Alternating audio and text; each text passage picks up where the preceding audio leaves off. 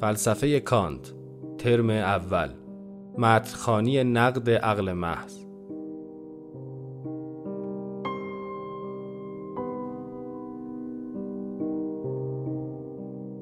مدرس دکتر امیر مازیار.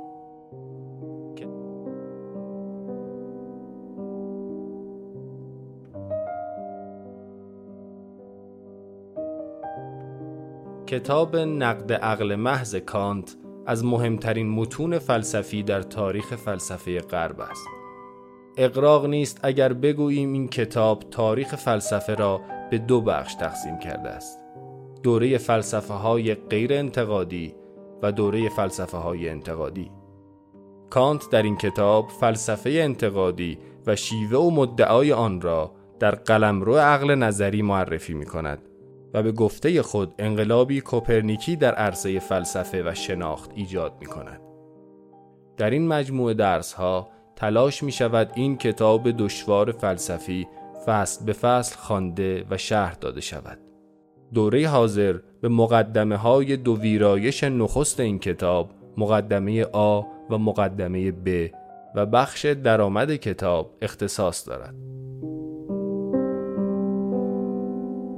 خدا خیلی خوشبختم که در خدمت شما هستم. بنامون توی این کلاس اینه که کتاب نقد عقل محض رو بخونیم و کاملا متمرکز هستیم روی متن و کتاب. بنابراین من دیگه خارج از کتاب خیلی توضیح زیادی در این ابتدا در مورد کانت و اهمیتش و در واقع ابعاد گوناگون فلسفهش نمیدم. و این بسنده می‌کنم که خب کانت یکی از مهمترین فیلسوفان تاریخ فلسفه است و کتاب نقد عقل محض. آغاز دوره در فلسفه کانت که موسوم به فلسفه انتقادی دوره انتقادی فلسفه کانت کانت پیش از این یه دوره پیشا انتقادی داره توی فلسفه خودش که تو اونم آثاری رو رساله هایی رو نوشته.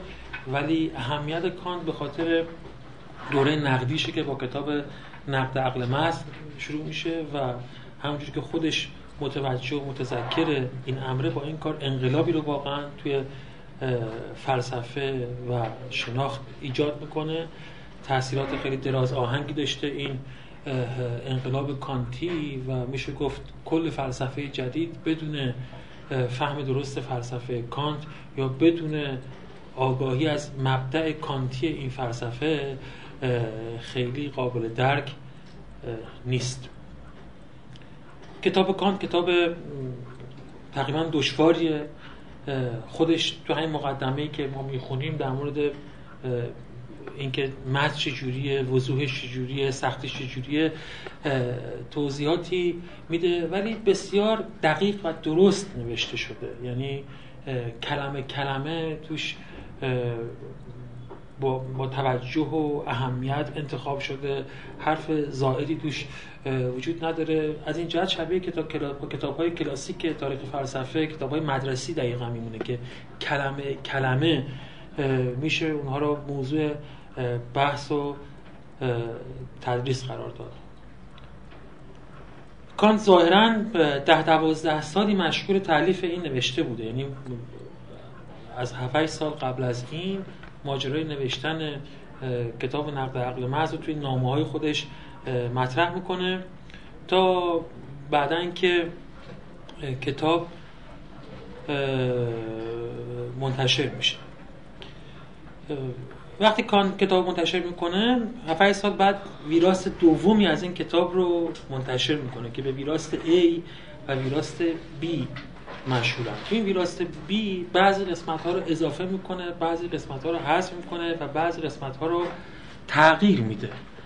ولی چون هر دو نوشته کان و هر دو ویراست بسیار اهمیت دارن تو چاپ های کتاب های کان چاپ های معاصر کتاب کان معمولا یک جوری کتاب منتشر می‌کنن که هر دو ویراست با هم توی متن هستن.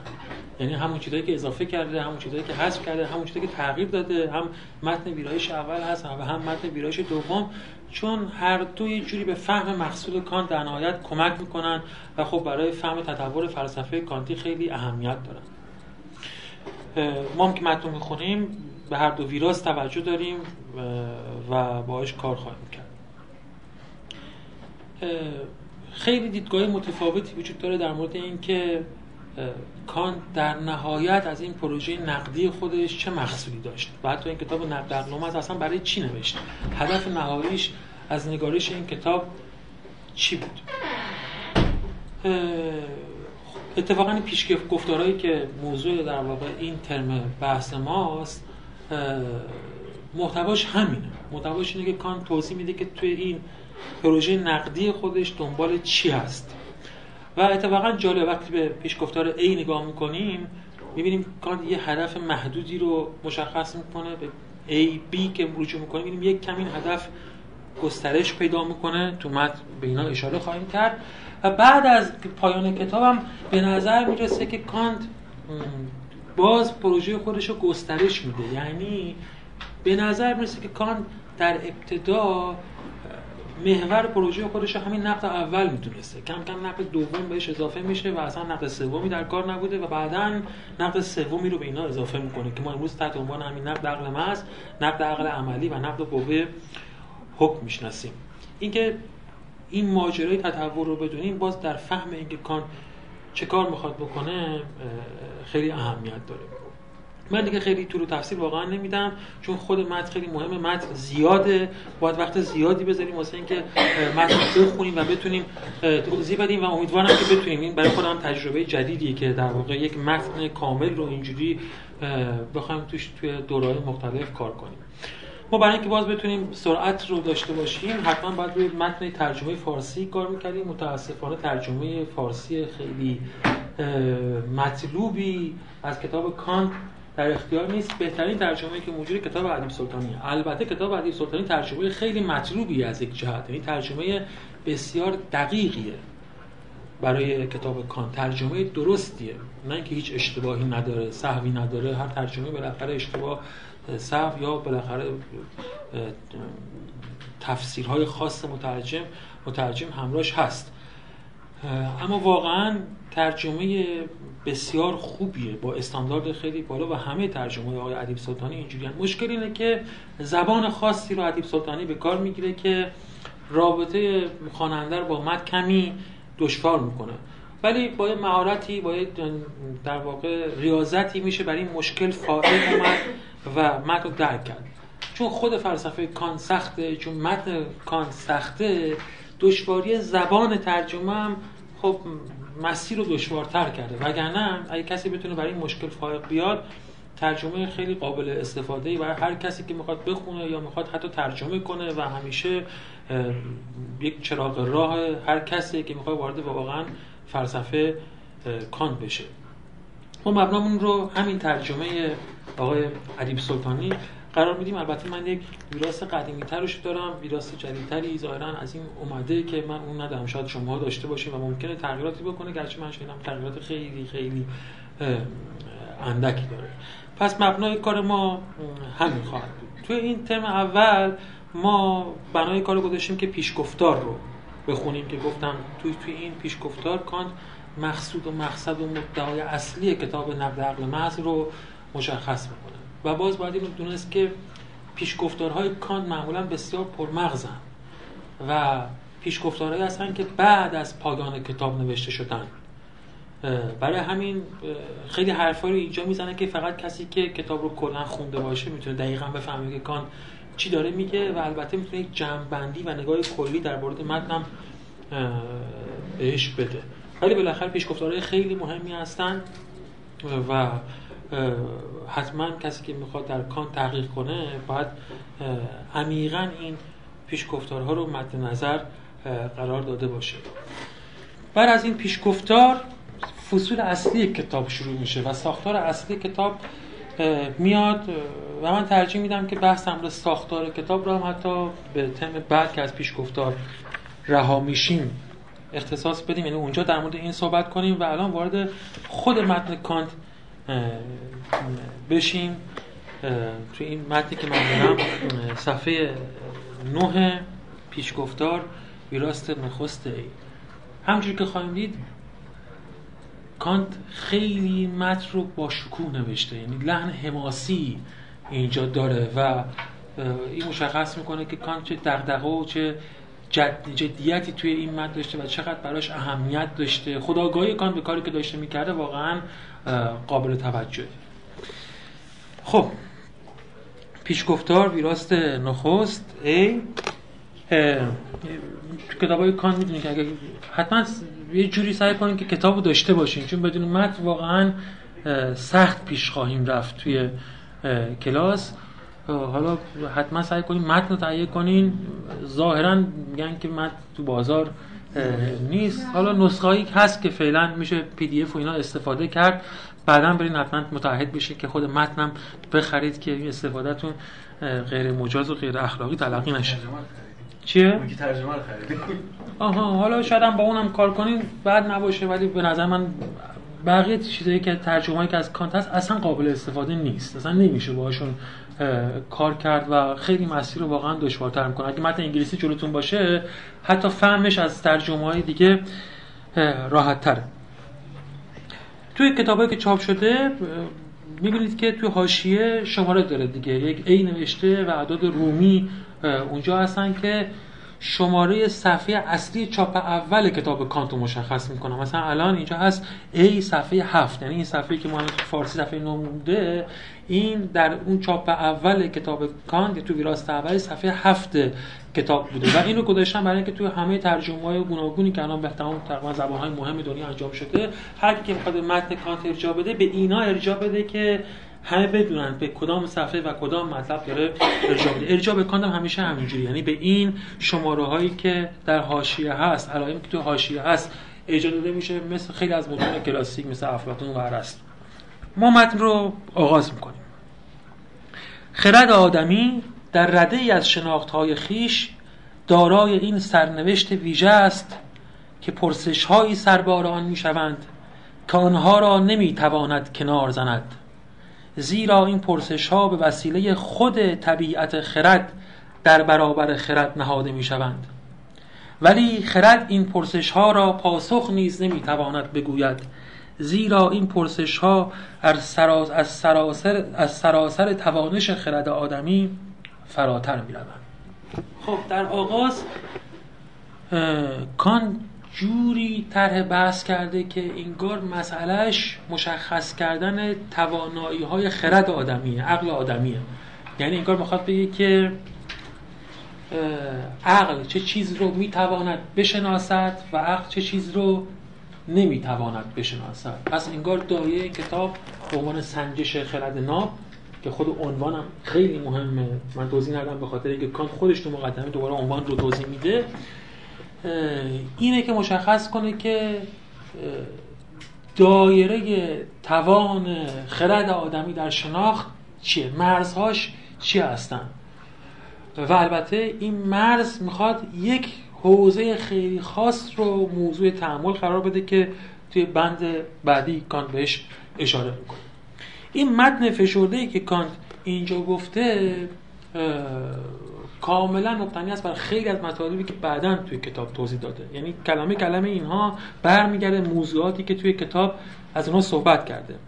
خرد آدمی. در رده ای از های خیش دارای این سرنوشت ویژه است کدام رده منظورشه؟ وقتی کتاب رو می‌خونیم می‌بینیم که منظورش اون حوزه که به کانت بهش میگه حوزه شناخت عقلی و متافیزیک رو توی اون حوزه قرار میده. پس این رده از شناخت یعنی یک قلم رو یک حوزه از شناخت منظورش شناخت عقلی محض که حالا باز رو بیشتر توضیح میدیم و به طور خاص متافیزیکه با اینکه اینجا اسمی ازش برده نشه. متافیزیک بدون تو اون دانشی که ما اسمش رو مدین ارسطو هستیم بلکه شکلی کلی مدین ارسطو هستیم و به نوعی تاریخ فلسفه با این متافیزیک آغاز میشه. متافیزیک علم موجوده به ماه و موجوده. زیاد توضیح نمیدم ولی در واقع دانشیه که می‌خواد بر مبنای عقل در مورد عالم وجود حکم کنه. یعنی بدونه که عالم وجود چیه. فقط بر مبنای استدلال حسی بدونه که تو عالم وجود چند دست موجود وجود داره. بدونه که آیا موجودات علتی دارند یا علتی ندارند. بدونه که آیا موجودات مجردی علت موجودات این عالم هستند یا نیستند. و رابطه اگه موجودات مجردی هستن رابطه اونها رو با موجودات این عالم تبیین کنه. کارش اینه. وجود شناسیه ولی وجود شناسی عقلانی. ما تو علوم هم انگار میریم سراغ جهان می‌خوایم جهان رو بشناسیم ولی جهان شناسی تجربی انجام میدیم. تو متافیزیک جهان شناسی عقلانی مبتنی بر عقل محض استدلال های عقلی. کانت داره این مسئله رو مطرح می‌کنه چون می‌دونیم که وقتی داره کانت این این متن می‌نویسه دو سه قرنه که اعتبار متافیزیک و دانش های ارسطویی مخدوش شده. یعنی از بعد قرون وسطا از بعد رنسانس یک دعوای زیادی ایجاد شد که آیا اساسا متافیزیک دانش عقلانی دانش عقلانی محض اصلا یه چیز معتبری هست یا نیست؟ چون هر قضیه که تو متافیزیک گفتن مثل خدا هست یا نیست یا نفس مجرد هست یا نیست یا عالم ابتدایی دارد یا ندارد یا زمان چی هست یا چی نیست همه اینها تو این قرون متمادی که از زمان ارسطو تا گذشته هی دستخوش تعارض آرا بوده. کان به اینا اشاره می‌کنه میگه که انگار تو متافیزیک یک قدم ما پیش نرفتیم و همین باعث شده که ایده پیدا بشن که اصلا بگن که این که دانش معتبر نیست یه عده شکاک کامل بشن یه عده برن مثلا طرف علوم تجربی بگن که باید فلسفه تجربی فقط در مورد عالم وجود صحبت کنه و از این حرفا. کانت به نوعی وظیفه این کتاب رو همونجوری خواهیم دید این می‌دونه که تعیین تکلیف کنه با متافیزیک. و باید این رو بگم وقتی شما اهمیت این مسئله رو بخواید بدونید بعد خودتون جای آدم های اون قرن قرار بدید یه چنین فضایی رو ما 50 60 سال پیش تو ایران داشتیم. یعنی وقتی می‌گفتم فلسفه فلسفه باید در نهایت همون دانش مثلا فلسفه ملا صدرا بود یا فلسفه مثلا متافیزیکی بود. کسی که می‌گفت فلسفه متافیزیکی باطله چیزی انگار در حد کفریات گفته بود. ها؟ در چنین فضایی کان می‌خواد مسئله متافیزیک رو تعیین تکلیف کنه.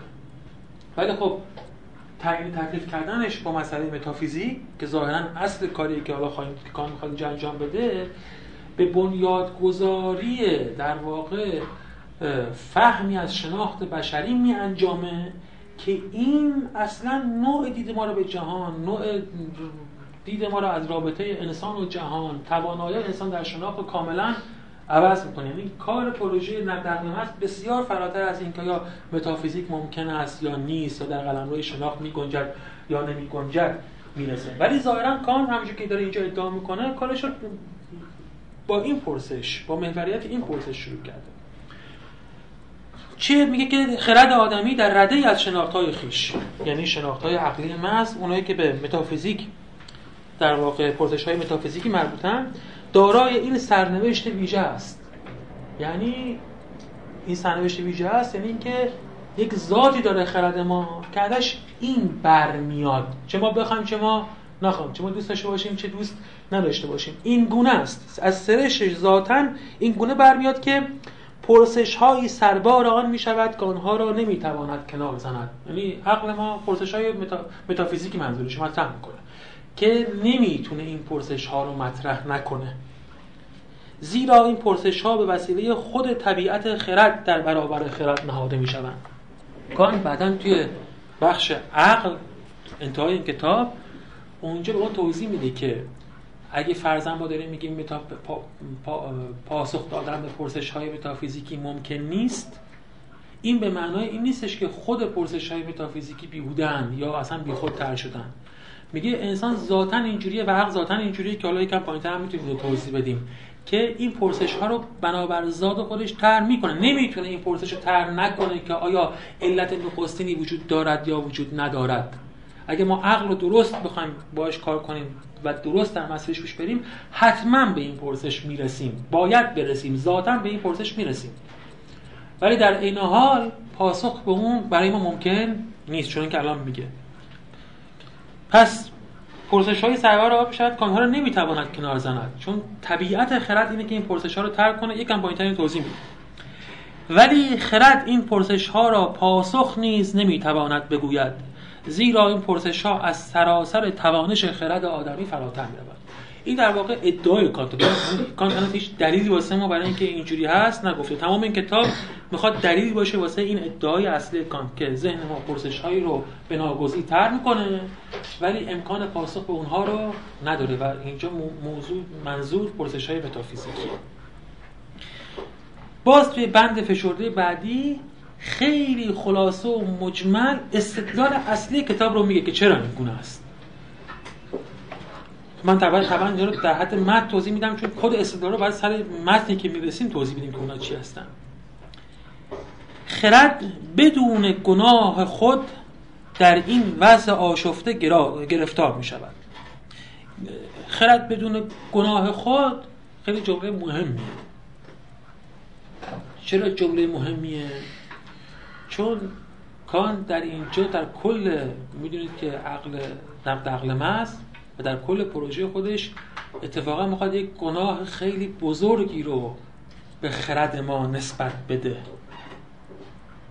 گناهی که در واقع امکان گذر از اون وجود نداره. ها؟ ولی اون گناه در واقع گناه خود خرد نیست. یعنی یک اشتباهی نیست که عقل کرده باشه بگیم حالا عقل گاهی اشتباه می‌کنه خطایی می‌کنه. کان نمیگه عقل گاهی اشتباه می‌کنه ممکنه که اشتباه بکنه بعضی وقتا یه چنین مشکلی براش پیش میاد.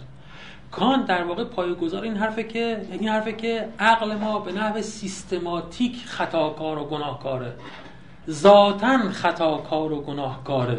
یعنی ذاتا دستکاری در شناخت می‌کنه یا دخالتی در فرایند شناخت می‌کنه که حاصلش اینه که ما جهان رو هیچ وقت همان گونه که هست نمی‌توانیم بشناسیم. منظورش خطا است حالا نه دقیقا دقیقا.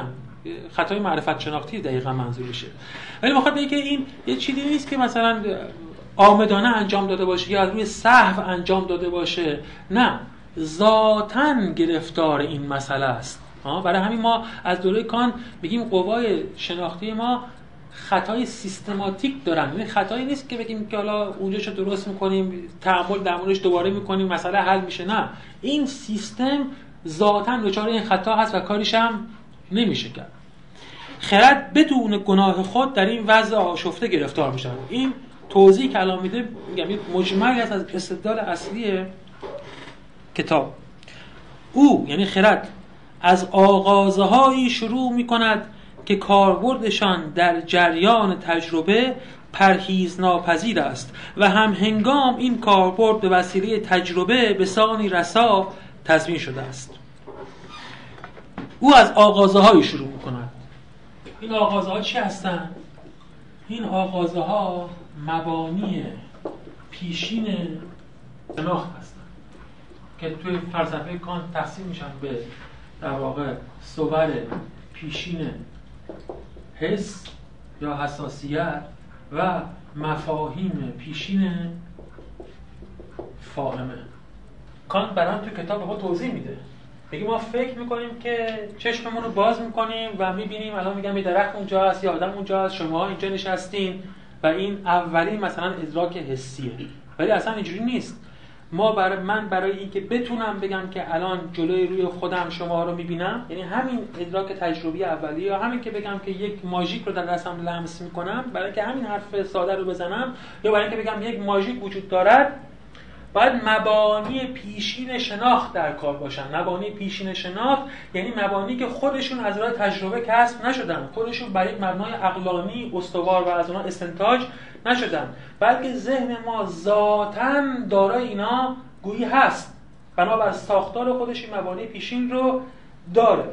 ذهن کانت میگه چی؟ میگه که خرد ما او از آغازه شروع می‌کند که کاربردشان در جریان تجربه پرهیز ناپذیر است. یعنی اگه می‌خواد به شناخت تجربه برسه نمی‌تونه از اونها پرهیز کنه. اونها پرهیز ناپذیرن باید باشن تا شناخت تجربی اتفاق بیفته.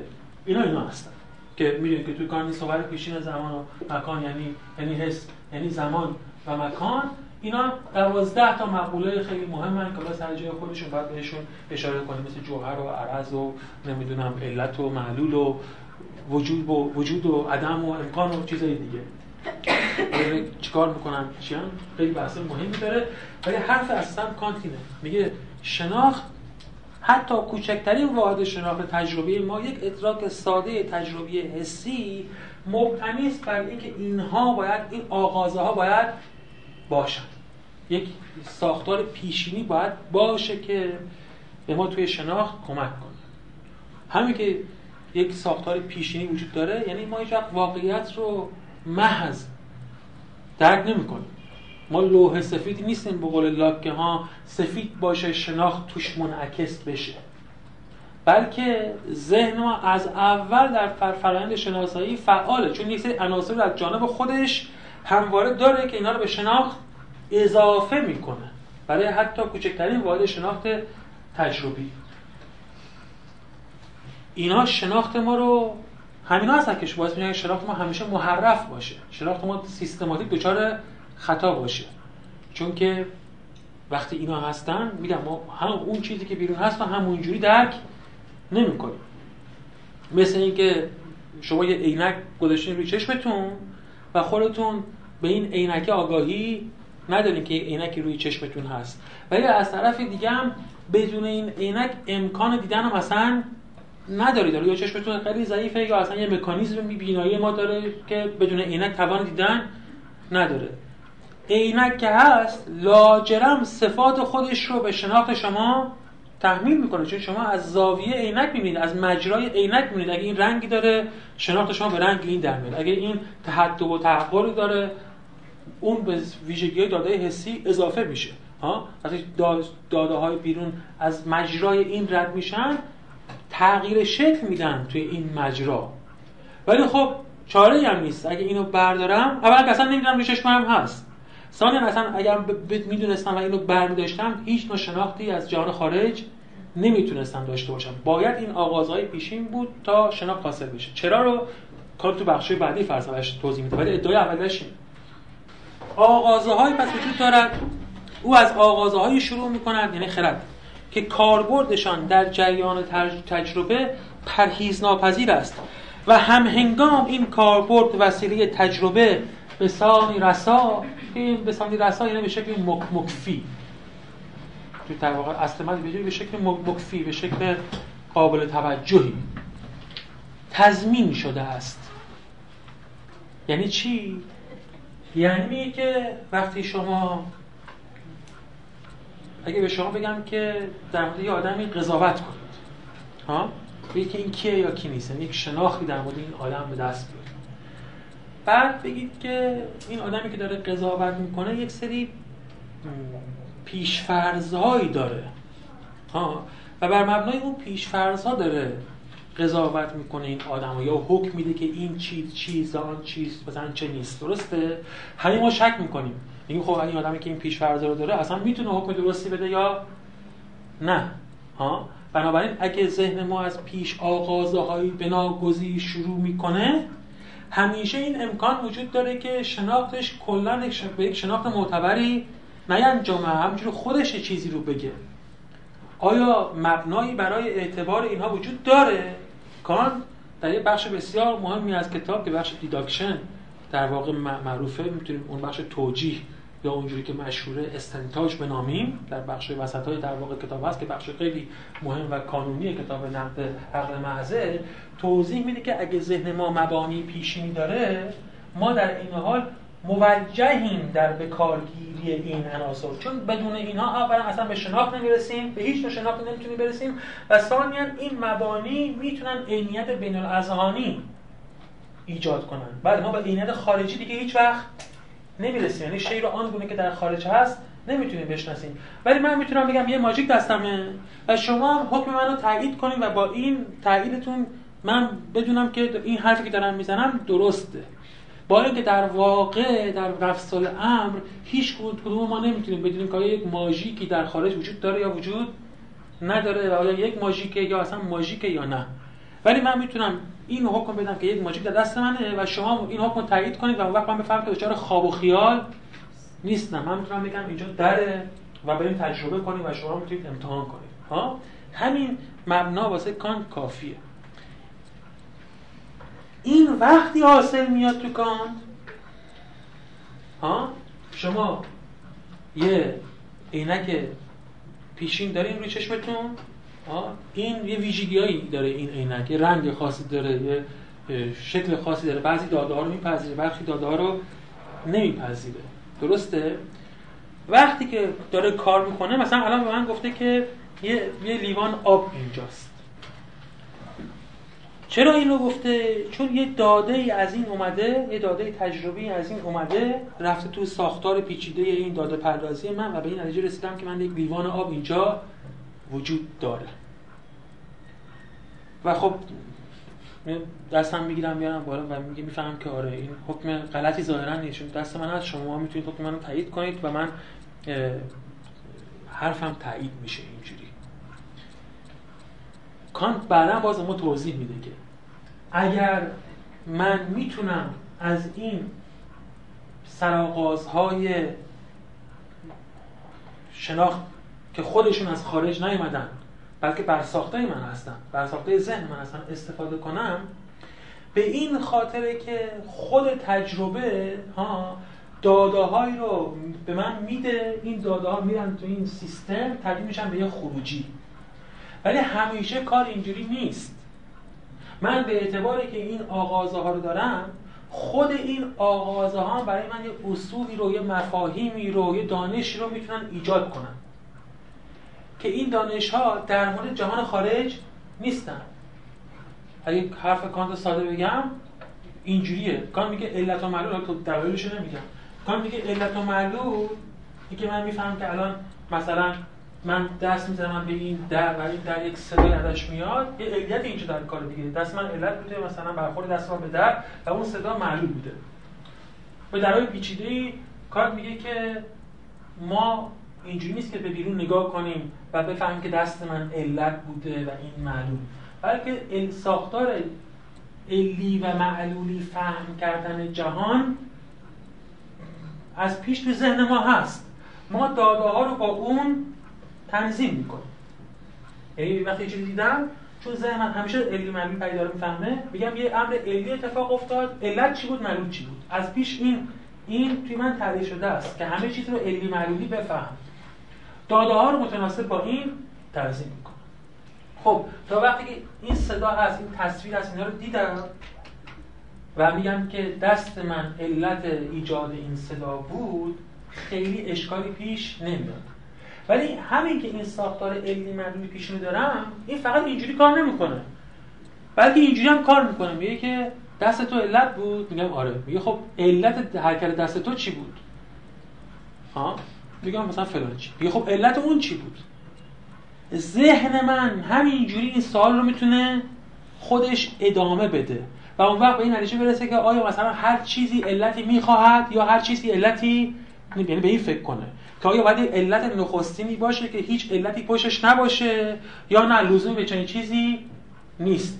این حرفایی که الان دارم می‌زنم دیگه هیچ کدومشون ربطی به جهان تجربه نداشت. خود این که ذهن من حوادث و علی معلومی می‌فهمه ساختارش اینجوری در واقع طراحی شده اجازه میده که این پرسش ها یا ایجاب می‌کنه که این پرسش ها تر بشن. ولی این پرسش ها بعد پاسخی که برسن هیچ مابعضای تجربی برای سنجش اونها وجود نداره. مثلا بگم که آقا بله همه علت ها باید به علت نخستین ختم بشن. این یه حرف ذهنی فلسفی و عقلیه. تو جهان نمی‌تونم برم ببینم که آیا بالاخره علت نخستین در کار هست یا نه. چون به فرض هم اگه علت نخستین باشه اصلا غیر مادی دیدنی نیست شنیدنی نیست. درسته؟ کار میگه ذهن ما اینجوری هم کار می‌کنه. ولی باید حواسمون باشه. جمله رو دوباره می‌خونیم. او از آغازهایی شروع می‌کند که کاربردش در جریان تجربه پرهیز ناپذیر است و هم هنگام این کاربرد وسیله تجربه به سانی مکفی تضمین شده است. تضمین شده اینجاست یعنی توجیه شده.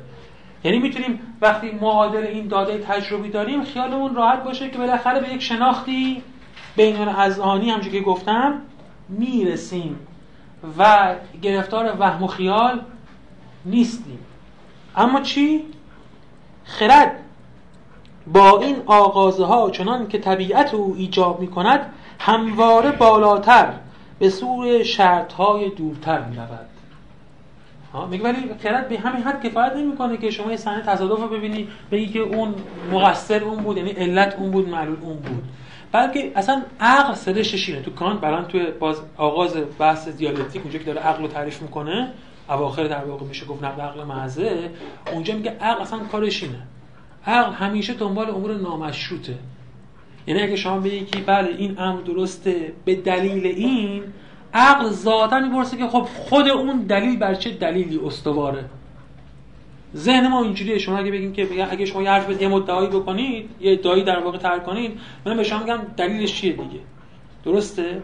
و وقتی اون دلیل گفتید بازم ذهن من که متوقف نمیشه. میگه خب دلیل خود این حرف چیه؟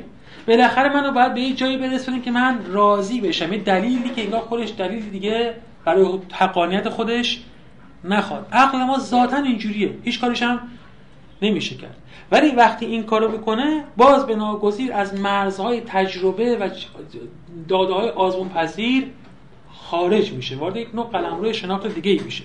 خرد با این آغازه ها همواره بالاتر به سوی شرط های دورتر می‌رود. این اصلا تعریف عقل تو کان تعریف اون دستگاهی که بهش میگه عقل. ولی وقتی متوجه میگردد که بدین شیوه کارش همواره باید ناسرانجام بماند چون پرسش ها هرگز قطع نمی‌شوند آنگاه خود را ملزم می‌بیند به آغازه هایی پناه برد که از همه کاربردهای ممکن تجربه ترا میگذرند ترا میگذرند یعنی که در میگذرند کانت ما به طور معمول که تاریخ فلسفه می‌گفتیم دو تا قوه شناخت وجود داره دو تا قوه شناسایی وجود داره حس و عقل. حس اون قوه که از همین حواس پنجگانه ما در واقع ایجاد میشه حاصل میشه و دادای حسی رو دیگه دادای بصری دادای شنوایی دادای مربوط به شامه و چیزای دیگه رو ایجاد می‌کنه. مثل اینکه این من الان لمسش می‌کنم مثل اینکه می‌بینم مثل اینکه میشنوم اینا دادای حسی در کنار این ما قوه عقل هم داشتیم که قوه عقل قوه‌ای که استنتاج و استدلال می‌کنه. گزاره ها رو جمله ها رو می‌سازه مفاهیم رو می‌سازه ما با حسیش مفهوم رو درک نمی‌کنیم. من با حس این ماژیک رو می‌بینم یا لمس می‌کنم. ولی با عقلم مفهوم کلی ماژیک بودن رو می‌سازم. با عقلم می‌تونم گزاره های متعددی در مورد همین ماژیک در واقع ایجاد کنم. می‌تونم استدلال های متفاوتی درست کنم. کار عقل که قوه استنتاج و استدلاله متفاوت از کار حسه تو تاریخ فلسفه همیشه گفتن ما همین دو قوه شناخت داریم. حسی یا عقلی حالا خودشون هم زیگشون انواعی از شناخت قرار می‌گیره. کانت دستگاه شناختی ما رو به سه قوه تقسیم می‌کنه. حس فاهمه و عقل. حس که داد همین دادای حسی و همین حواس پنجگانه است. کار فاهمه مفهوم سازی و گزاره سازیه و البته استنتاج اینا انجام میده. نه اون کار معمولی که ما معمولا تاریخ فلسفه به عقل نسبت می‌دادیم به طور متعارف عقل معمولی این که الان شما جهان رو می‌بینید یه علم تجربی در مورد جهان دارید استقلال درست می‌کنید آمارگیری می‌کنید استنتاج استنتاج تجربی انجام می‌دید همه کانت همه اونها رو دستگاه فاهمه قرار میده. اما با حس و فاهمه شناخت ما تموم نمیشه. فاهمه در نهایت گزاره هایی رو درست می‌کنه چه به شکل فقط گزاره چه به شکل تصور چه به شکل علم مثل فیزیک. پایان کار فاهمه یا در واقع پیشرفته ترین کار فاهمه اونجایی که به یک علم مرتجع مثل فیزیک می انجامه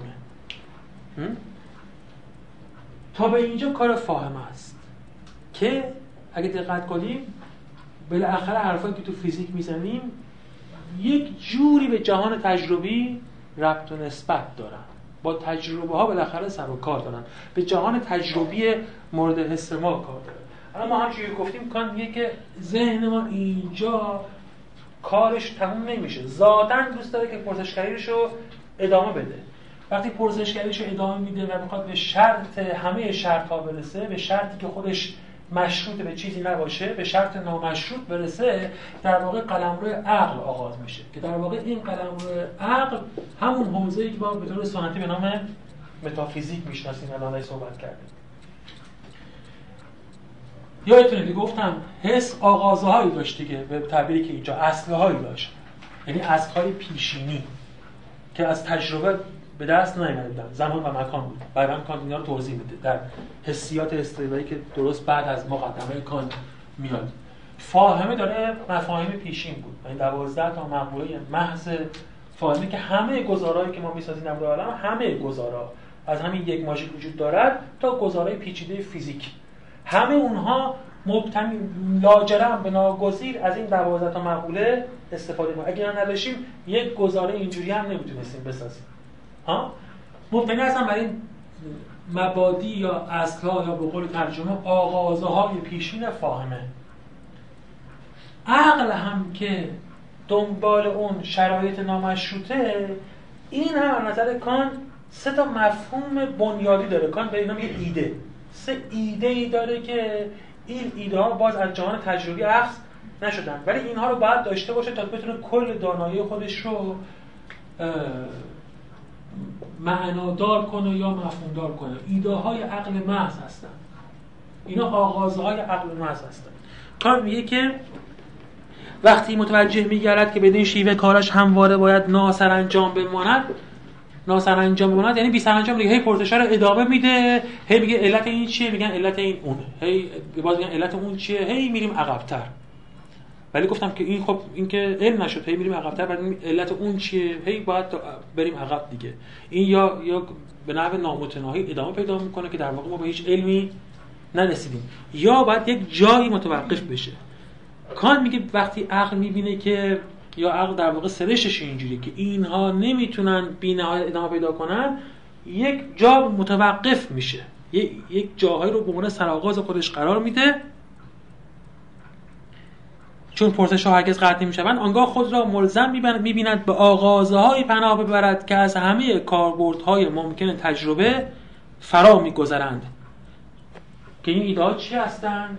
از نظر کانت این ایده اینا هستن خدا نفس و جهان. البته اینا روایت دیگه هم دارن ولی همین. برای بحث ما فعلا کافیه. یعنی سه تا ایده رو وضع می‌کنه. که اینا به نوعی هر کدوم یه جوری دارن اون جریان پرسش های وقف ناپذیر رو پایان میدن. ولی هیچ کدومشون اینا هیچ کدوم مفاهیم تجربی نیستن. یعنی خدا یا علت نخستین رو هیچ کس حالا ندیده که. اصلا این مفهوم عقلی محضه. و نفس. نفس ما به عنوان یعنی یک جزء مجرد وجود ما رو هیچ هیچ کسی تا تو تجربه نه اصلا تجربه ناشدنیه حس ناشدنیه. جهان هم همین. جهان معنی جهان این کتاب که نیست. این میز که نیست این محوطه که نیست ایران نیست کره زمین نیست. وقتی ما میگیم جهان به یه هویتی داریم اشاره می‌کنیم که در واقع هیچ کدوممون به نوع تجربی اون رو ندیدیم. یعنی برای هر چیزی که هست برای هر چیزی که هست یه هویت جمعی یه اسمگذاری جمعی می‌کنیم به نام جهان. و جالبه وقتی بعد که این کارو می‌کنیم سوالهایی هم در مورد همین می‌کنیم. مثلا میگیم این جهان آیا مرزهایی داره؟ محدد هست یا نامحدده؟ آیا آغاز زمانی داره یا آغاز زمانی نداره؟ ولی هیچ کنم تا چیزی به نام جهان رو ندیدیم که. یه برساخته ذهنیه. عقل این رو ساخته بود. کان میگه ما بناگوسی باز عقل ما اینا رو می‌سازه. چون مثلا خدا رو اونجوری ساخته مفهوم خدا رو. که این علت ها دیده که هی بعد برن عقب برن عقب. گفته خب باید علت نخستین باشه دیگه. ها؟ اون علت نخستین همون مفهومیه که ذهن عقل باید بسازه تا این روند بیوقفه پرسش ها رو توش تمام کنه. به صرف این که عقل این کارو می‌کنه مشخص نمیشه که این کار غلطه یا نادرسته. این کاری که عقل می‌کنه. یعنی عقل که تسلسل محال است؟ درسته؟ و اصطلاح جیبش میگه تسلسل محال است. یعنی که شما هی نمی‌تونید به عقب برید بگید که علت الف ب علت ب ج تا بی نهایت که نمی‌تونید پیش برید. میگه این که باطل است. بنابراین بعد یک علت اولی باشد. این که دلیلی که تو همه کتاب معارف دینی ما هم نوشته دیگه پس باید یک علت این ظاهرا دلیل عقلیه. ها؟ انگار عقل ما گفته که خب اینجوری دیگه ما تابع دلیل اگه بخوایم باشیم باید به این تم بدیم که بله علت نخستینی باید باشه. فعلا چنین چیزی واسه کردیم. اسمش هم گذاشتیم خدا. در مورد نفس هم همینجوری. یعنی نفس موضوع همه افعال انسانی یعنی شما هر فعلی که انجام میدین آخر سر این سوال برای ما هست که شما چرا این فعل انجام میدی؟ از کجا انجام میدی؟ یا شما کی هستی خودت که این کار رو انجام میدی؟ آیا من که دارم الان حرف می‌زنم حرف زدن من از توی زبونم در میاد؟ از توی زبونم به علاوه مغزم در میاد؟ از زبونم و مغزم و چشمم در میاد؟ از بدن من در میاد؟ اگر از بدنم در میاد از بدن این لحظه در میاد از یا از بدن یک دقیقه پیش منم در میاد. و آیا بین بدن یک دقیقه پیش من با بدن ده سال پیش من یه وحدتی وجود داره؟ ما انگار نمی‌تونیم به این پرسش ها جواب بدیم مگر اینکه فرض کنیم که یه موجود دیگه پشت بدن ما هست که اون وحدت بخش این اجزاء زمانن پراکنده وجود منه. چون می‌دونی که سلولای بدن میگن که هی دارن عوض میشن هی همهشون هی ما رشد می‌کنیم. مثلا ماده بدن من احتمالا با ماده بدن 20 سال پیش من کاملا فرق می‌کنه. ولی ظاهرا من همون منم. چطور شد که همه بدن من تغییر کرد ولی من همون منم؟ برای پاسخ به این پرسش بود که نفس رو وضع کردن دیگه. که نفسی هست که اون جلوی از بدن شما تا اگه بدن شما تغییر می‌کنه اون تغییر نمی‌کنه. اون موجود مجرده. جهانم که خب معلوم تقریبا به خاطر چی؟ عقل ظاهرا به دلایل عقلی که می‌خواست اون پرسش ها متوقف بشن چون تسلسل محال بود مثلا دیگه از طرق اصلیش به این ایده ها و به این آغازه ها رسید. آنگاه خود را ملزم می‌بیند به آغازه های پناه برد که از همه کاربردهای ممکن تجربه در میگذرند. بر این آغازه رو بس کرد. ولی دیگه خود این آغازه الان که اینو به رسیدیم نمی‌تونیم بگیم که آیا اینا معادلی تو جهان دارن یا ندارن؟ چون معادل تجربی مفاهیم اساسا ندارن.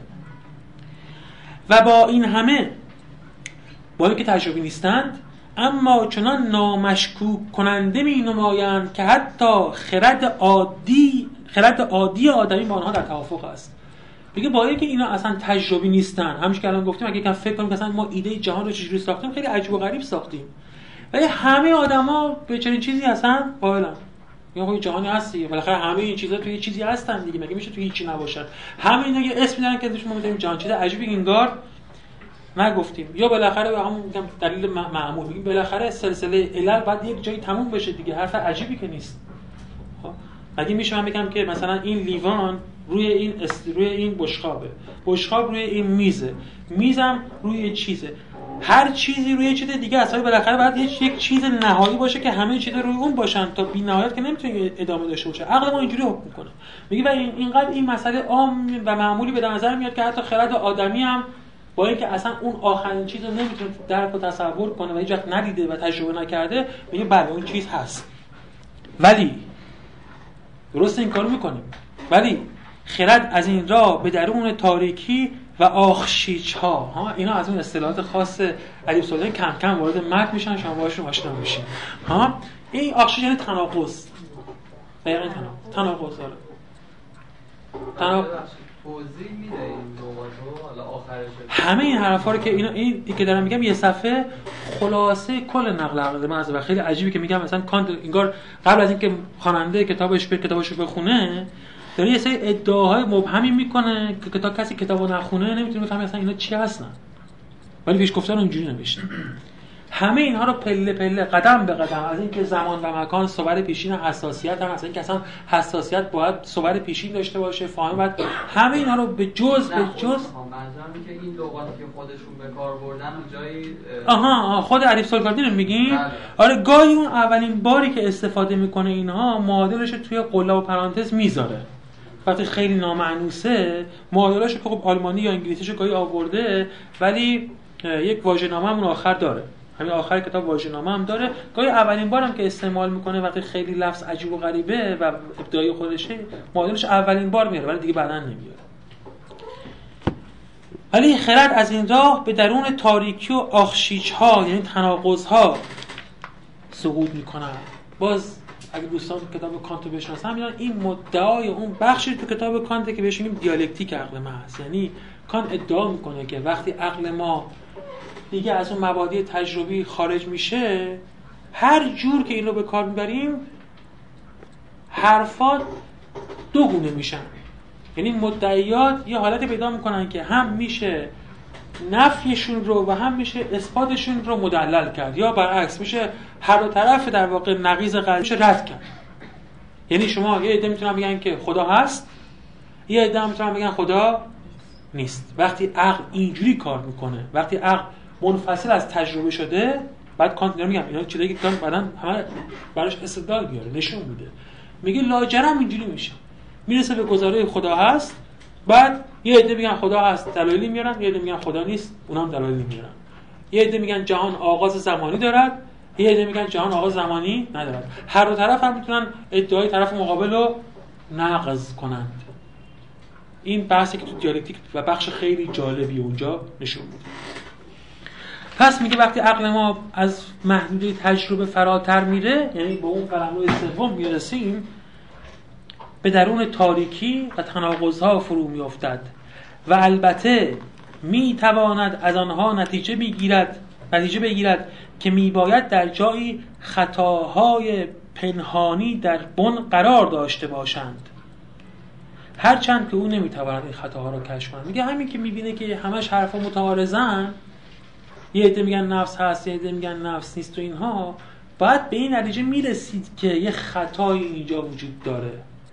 ولی چون خود عقل الان اومده وارد این بحث شده یه طرف قضیه رو گرفته یا گفته یه عده میگن این هست که یه طرف اون طرف ایستادن میگه خودش خطای خودش رو تشخیص فعلا نداده و نتونسته بره تا حالایی که اینجا هستیم. زیرا آغازه هایی که به کار می‌گیرد چون از مرز سراسر تجربه برون می‌روند دیگر محک تجربه را بر نمی‌شناسند.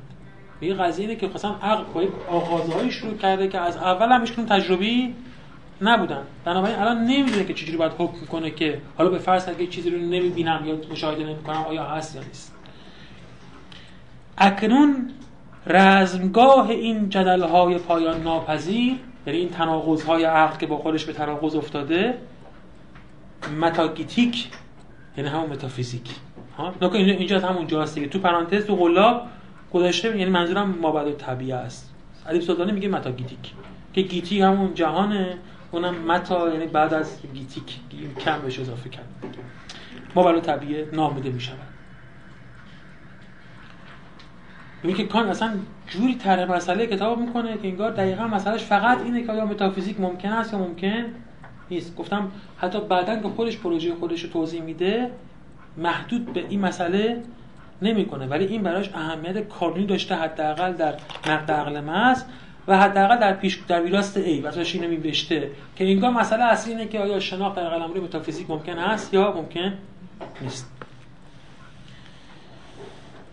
این تکه خیلی فشرده خلاصه کتاب نقد عقل محض که ما باید بعدا تو هر بخشش رو بیایم توضیح بدیم و استدلال کنیم. و حالا میاد این ماجرا رو میگه که اصلا چرا وارد این موضوع شدم؟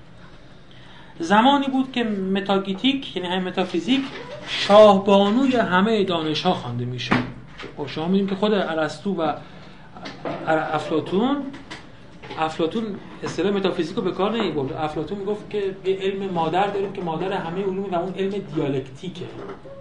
علم دیالکتیک حالا این علم دیالکتیک چی هست اینها بحثش مفصله ولی خب بالاخره چیزی شبیه همین متافیزیکه.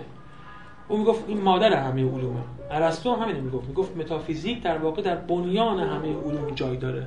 و باز می‌دونید که تو اون تقسیم بندی سنتی قرون وسطایی علوم همه علوم هستی زیر شاخه به زیر شاخه متافیزیک تلقی می شدن یعنی متافیزیک شاخهای مختلفی داشت.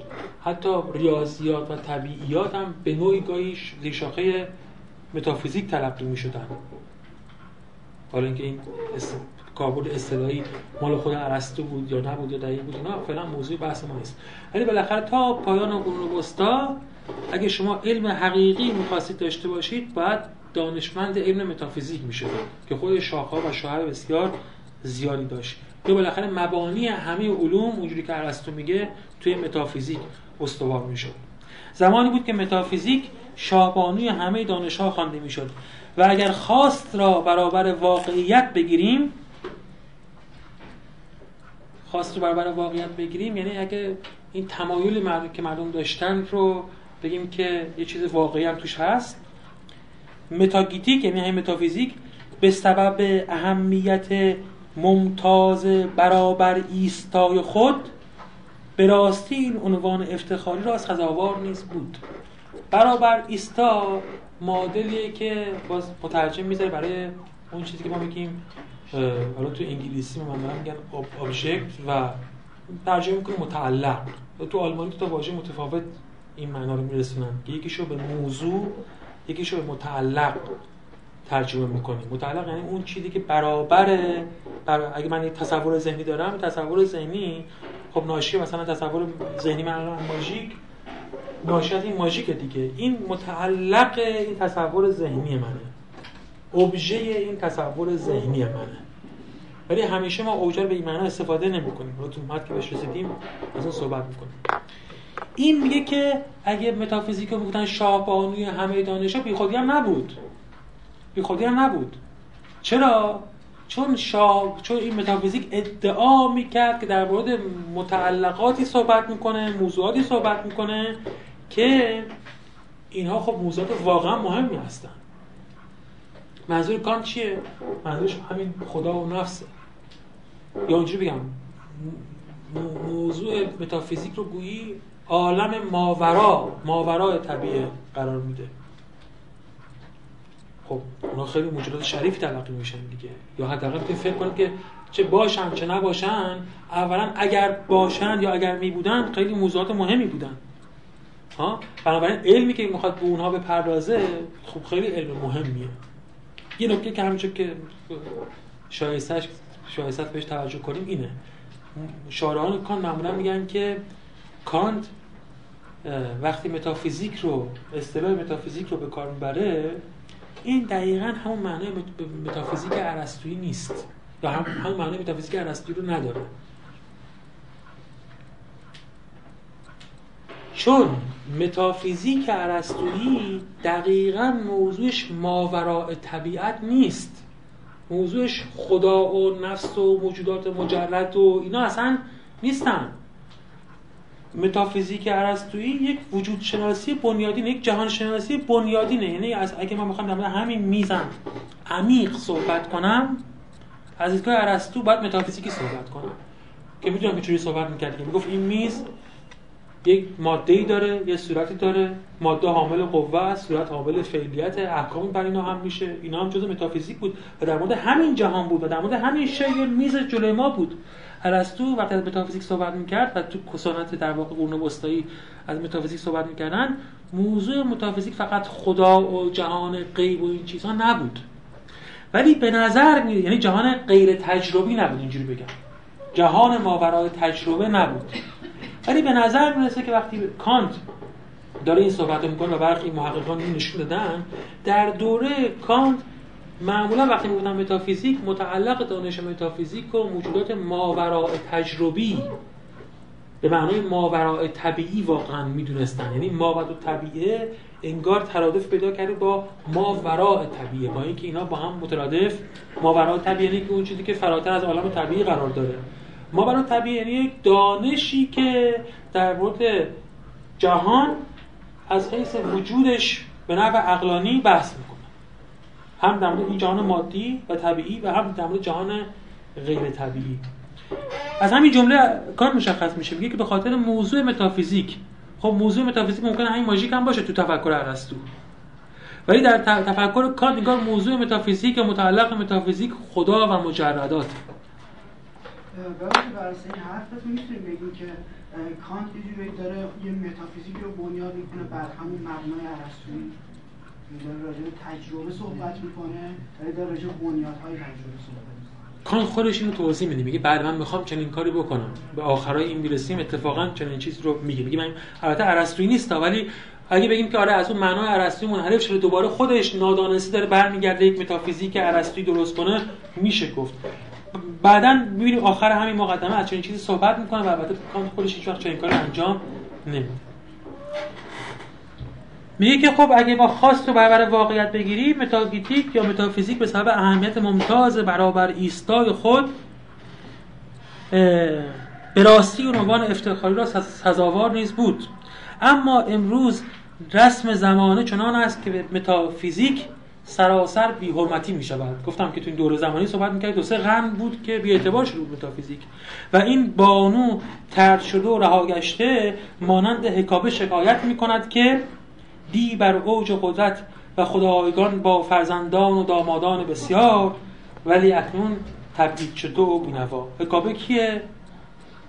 زن پادشاه تروا بعد از در واقع شکست تروا و اون دربدری و اینها میگه خب دیروز بر سریر قدرت بودیم ولی الان چی شدیم؟ الان اصلا بیچاره و بینوا شدیم دیگه. میگه الان انگار متافیزیک اینجوری شده. در آغاز حکومت متافیزیک تحت اداره جزمندیشان مستبدانه بود. این جزمندیشان هم که می‌دونید که یک کانت به معنای خاصی استفاده می‌کنه یعنی دوگماتیک ها دوگماتیسم ها؟ جزمندیشی مادر دوگماتیسم دوگماتیسم پرش از دوگما میاد یعنی از عقیده از اعتقاد. و گرایش به باورها اعتقادات جو دوگماتیسمه ولی خب یه معنای منفی داره دیگه یعنی که کسی که به باورهایی چسبیده که اون باورها خیلی مبانی عقلی ندارن یا حداقل موضوع تعمل نقادانه و عقلانی قرار نگرفتن. ما الان ما هم میگیم آدم دوگمیه یعنی یه باورهایی داره که هیچ وقت نیست که اون باورها رو موضوع سنجش و ارزیابی قرار بده. دیگه این کار رو پذیرفته که انگار وحی منزلن و بر مبنای اونا عمل می‌کنن. کانت میگه متافیزیک کلا تاریخ متافیزیک اینجوری بوده. تحت تسلط دوگماتیسم بوده. چرا؟ نه اینکه توش تفکر عقلی انجام نمی گرفته علکی به چیزایی چسبیده بودن. به خاطر اینکه سنجش ها نقد نقد عقل ناب آیه ترجمه کرده سنجش. به خاطر اینکه اینا این نقد نقد کانتی رو بر موضوع خودشون انجام نداده بودن. تا وقتی که نقد کانتی در مورد موضوع متافیزیک انجام نگیره مثل دانش دوگ میمونه. ها؟ یه جمله مشهوری کار داره که میگه هیوم من از خواب دوگماتیسم بیدار کرد. یعنی منم گرفتار همین بودم. هیوم به من نشون داد که این دین دوگماتیسمه. باید ازش بیدار بشم و مبانی خودش رو مورد نقد قرار بدم.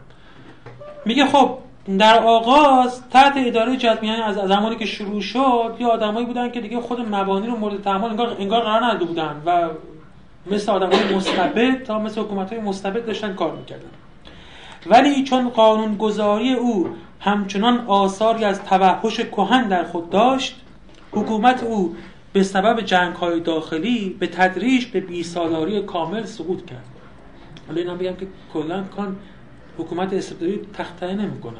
یه جای دیگر هست که حکومت های استبدادی رو به انواعی تقسیم می‌کنه میگه یکیش بهتر از یه جوراشون بهتر از یه جورای دیگه هستن.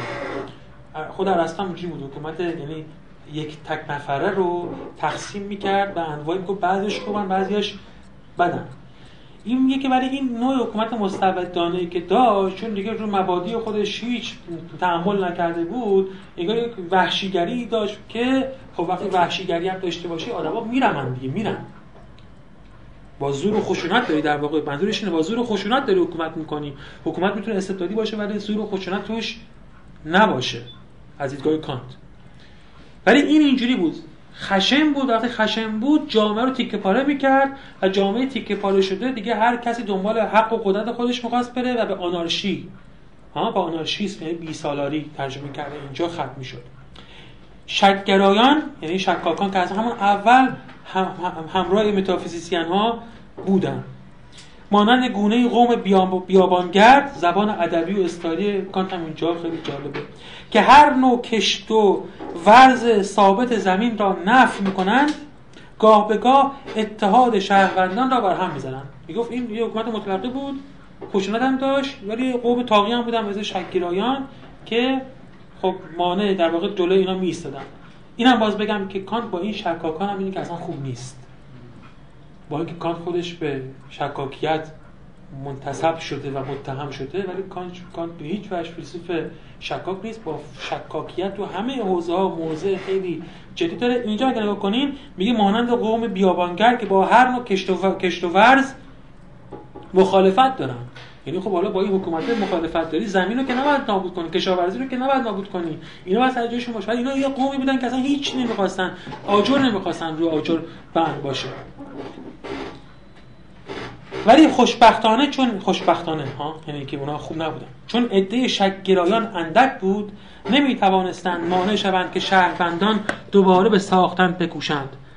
هرچند نباید طبق نقشه که در بارش توافق داشته باشند. ولی سعی می‌کردن دوباره بنای عقل رو آباد کنن ولی چون اختلاف نظر بود هیچ وقتی متافیزیک آباد آباد نشد. در زمانهای نوین در واقع یک بار چنین می نمود که گویی به این مجادله ها از راه گونه ای گیتی شناسی فهم آدمی از آن لاک مشهور پایان داده شود. این گیتی شناسی ترجمه فیزیولوژیه.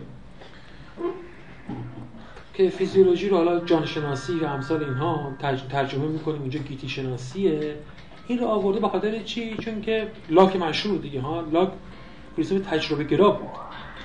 و از دیدگاه از دیدگاه کانت تجربه گراها در نهایت نوعی روانشناسی می‌کردن.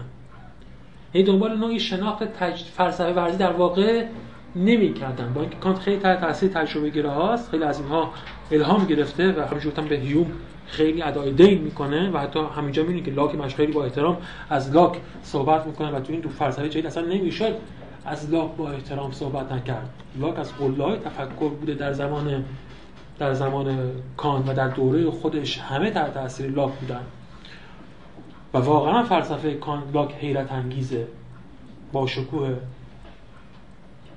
این لاک میگه اینا که تجربه گرا هستن در نهایت جور روانشناسیگری دارن. یعنی یک نوع علم تجربی دارن. یعنی وقتی می‌خوان از شناخت آدمی صحبت کنن انگار به جایی که فلسفه شناخت آدمی بگن در مورد فیزیولوژی شناخت صحبت می‌کنن. مثل این کسی بگه آقا شناخت من مثلا با عالم واقع عالم خارج به این ماژیک چجوریه بگه نگاه کن یه نوری از اونجا افتاده میاد اینجا نوره میره اینجا تو این نمی‌دونم مردمک چشم اینجوری شبکیه چشم اینجوریه. کان میگه که اینها به درد فیصله دادن ماجرای شناخت نمی‌خوره. این فیزیولوژی شناخته. لاک خیلی بزرگ بود ولی دنبال چنین کاری بود.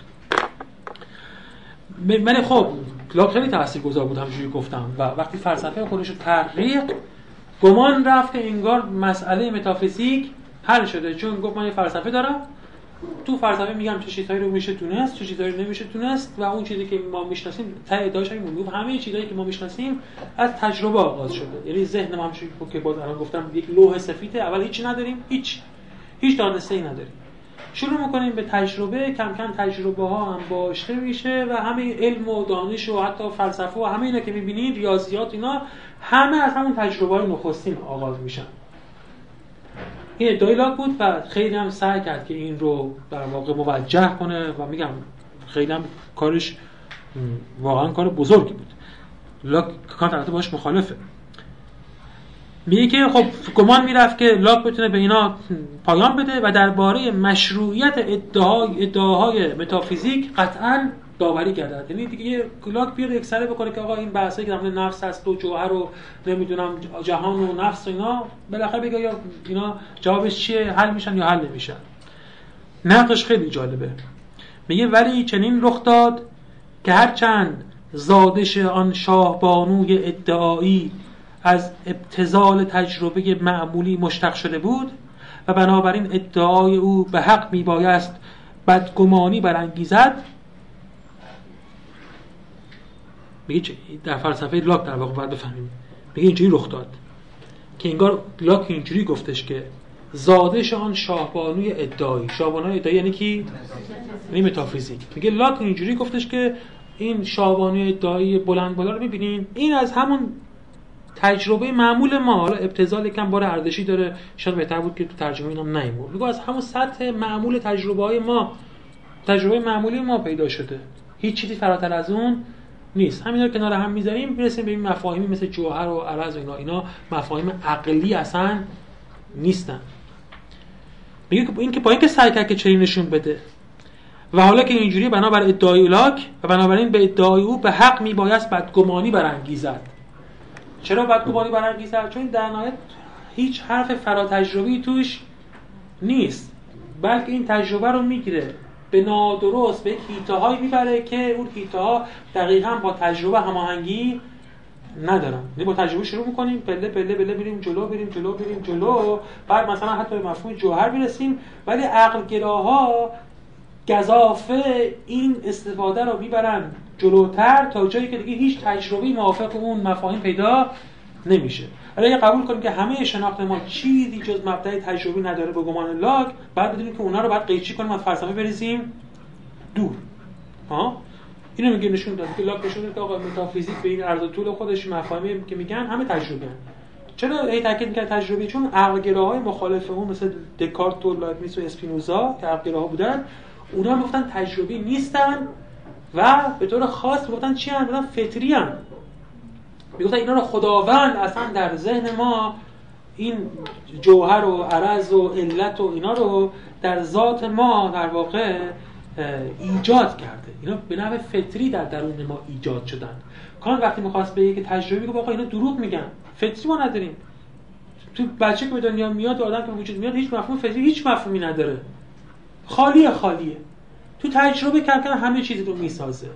و اصلا اون اگه می‌خوام بگن که اگه این نیست اون از مثلا جوهر از کجا اومده من می‌تونم به شما نشون بدم که این مفهوم جوهر که مفهوم عقلی مثلا این دقیقا از کدوم مبدع تجربی اومده.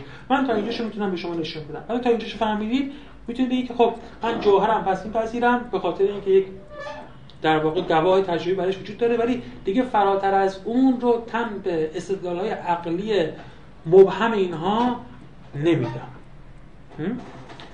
میگه که اون نشون داد که متافیزیک مبانی متافیزیک مفاهیم متافیزیکی همه خب ظاهرا در تجربه نشیده از همین تجربه معمولی مشتق شدن. گفتم اون کلمه ابتذال ذهنتون رو گمراه نکن. بار ارزشی اونجا نداره. این از سطح معمول تجربه های ما پرید اومده.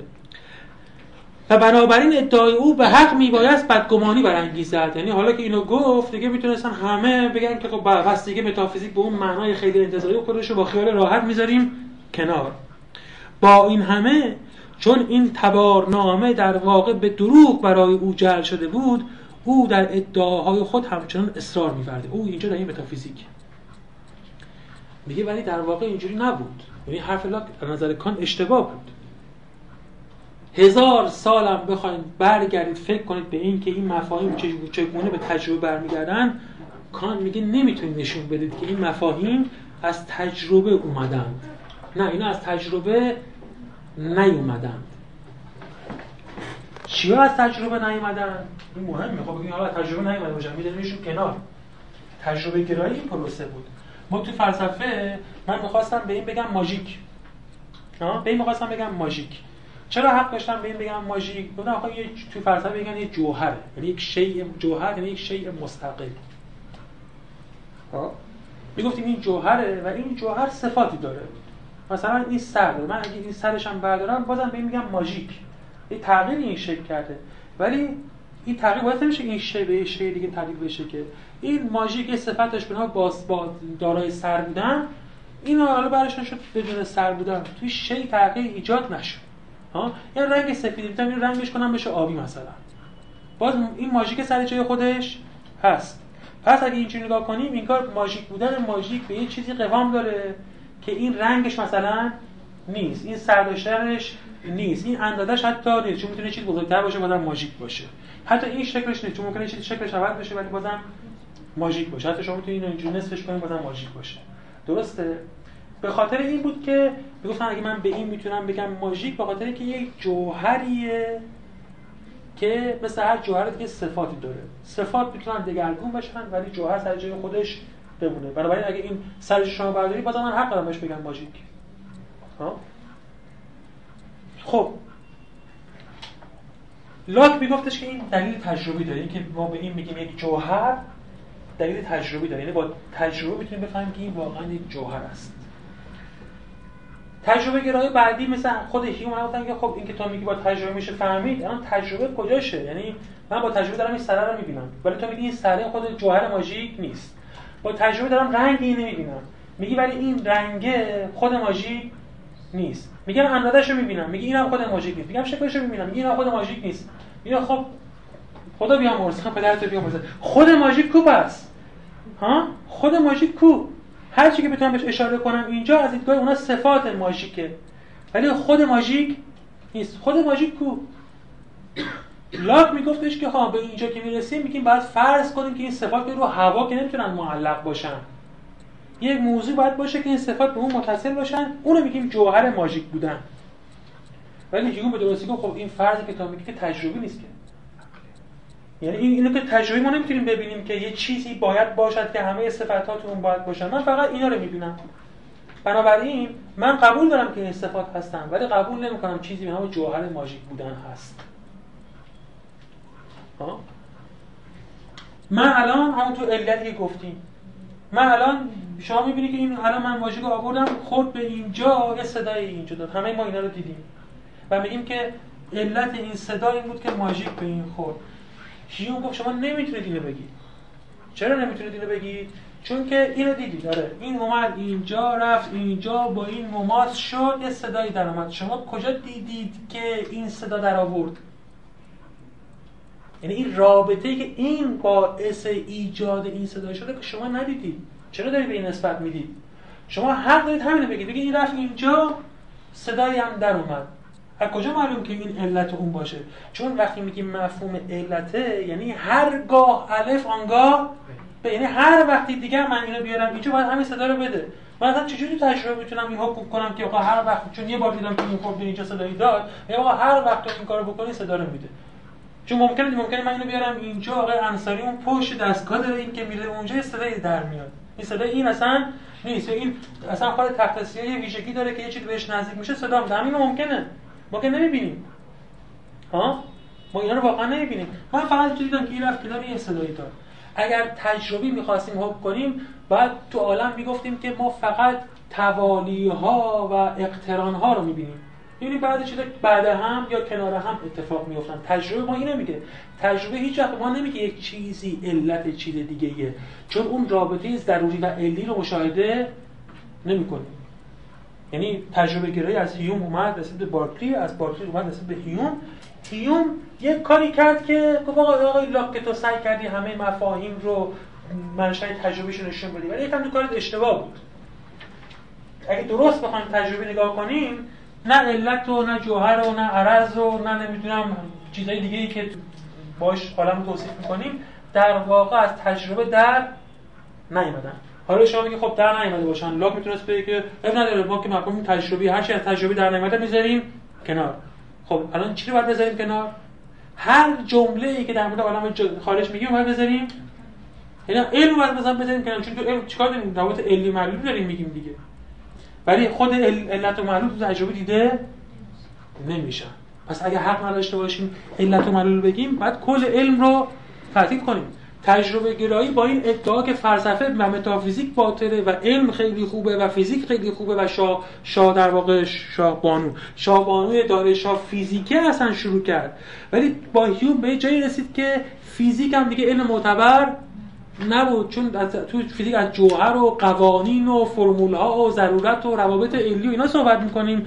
هیچ کدوم اینا تو تجربه دیده نمیشه. اگه تو دوره هیوم هم فکر می‌کنیم که هیوم داره اقرار می‌کنه اقرار می‌کنه الان تو فیزیک نوین و تو درکی که از جهان داریم می‌دونیم که واقعا اینا تو هیچ تجربه دیده نمیشن. تو جهان زیر اتمی شما اصلا روابط علی پیدا نمی‌کنی. اصلا علیت رو نمی‌تونی ببینی. پس لاک به دروغ تبار تجربی واسه مفاهیم متافیزیکی درست کرده بود. و حالا قضیه اون طرفش اینه که این که این که به دروغ درست بودم نمی‌تونستیم بگیم حالا اینا به دروغ هم تجربی نیستن می‌ذاریم کنار. چون اگه میذاشتیمشون کنار دیگه کل علم بشر معطل بودیم فقط احتمالاً می‌تونستم اینا رو بگم که یه چیزی من دارم می‌بینم شما می‌تونید بگید منم یه چیزی می‌بینم. در همین حد با هم حرف و صحبت بکنیم. این که نمیشه یه کسی می‌خواد بیاد دانش بشر رو توجیه کنه و آخر به این برسه که انگار هیچ چیزی ما نمی‌تونیم به معنای واقعی بدونیم. پس این راه نبود. راه تجربی لا همینجا بود. وقتی کان می‌گفت هیوم من از خواب تجربه خواب دوگماتیسم بیدار کرد اینجا بود. انگار با لاک همدلی داشت اول کانت ها؟ ولی هیوم نشون داد که نه اگه تجربه گرایی درست تا تهش ببریم می‌فهمیم که عمده شناختمون به جهان رو باید بذاریم کنار. و این نتیجه ای نبود که کانت بخواد بپذیره. خود کانت از شیفتگان فیزیک نیوتونی بود. اینکه کانت میگه که در واقع میگه جلوی فیزیک نیوتونی من در واقع زانوم خم شد برای فیزیک نیوتونی و همه ابناء این زمان. فیزیک نیوتونی بیداد می‌کرد تو این زمان. یعنی یه کاری کرده بود که مردم راه می‌رفتن و از نیوتن از فیزیک از گالیله از کپلر و اینا صحبت می‌کردن. انقلاب ایجاد جهان رو متحول کرده بود. اصلا ارزشی که تو اون زمان اینا برای اون فیزیک اون نجوم قائل بودن امروزه برای ما قابل درک نیست. اینا اصلا کل تاریخ معرفت رو کل تاریخ علوم رو کل رابطه انسان به جهان رو با علم جدید یعنی همین فیزیک و نجوم دگرگون کردن. یه کاری کردن که دیگه بشر هیچ وقت به قبل از اون باز نگشت و همه پیشرفت‌های امروز ما از اونجا در واقع به نوعی پیشرفت‌های علمی و تکنولوژیکی به نوعی ریشه در اونجا داره. خیلی عجیب بودن. خب یه کسی بیاد بگه که بله من می‌خوام شناخت درست کنم متافیزیکو بذارم کنار ولی این تخته رو یه جوری بکشه که فیزیک نیوتنی هم بریزه پایین. چه فایده اصلا به چه دردی می‌خوره؟